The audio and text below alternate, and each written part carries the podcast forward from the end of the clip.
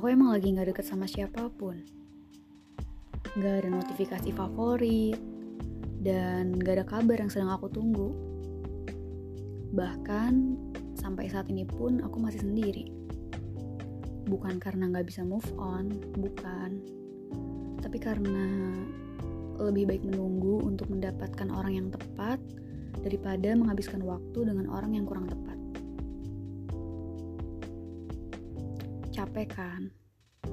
Gak jelas. Gak ada arah tujuannya.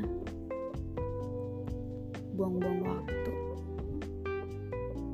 Ya, kayak ngebatin aja gitu. Karena memang aku pun lagi ngasih waktu untuk hati dan diri aku agar lebih leluasa menikmati bahagia. teruntuk tubuh yang dulu terbaring, kesendirian yang sudah tidak terasa asing, dan luka yang perlahan mengering. Pemulihan memang selalu butuh waktu. Tenang, kamu akan jatuh cinta lagi.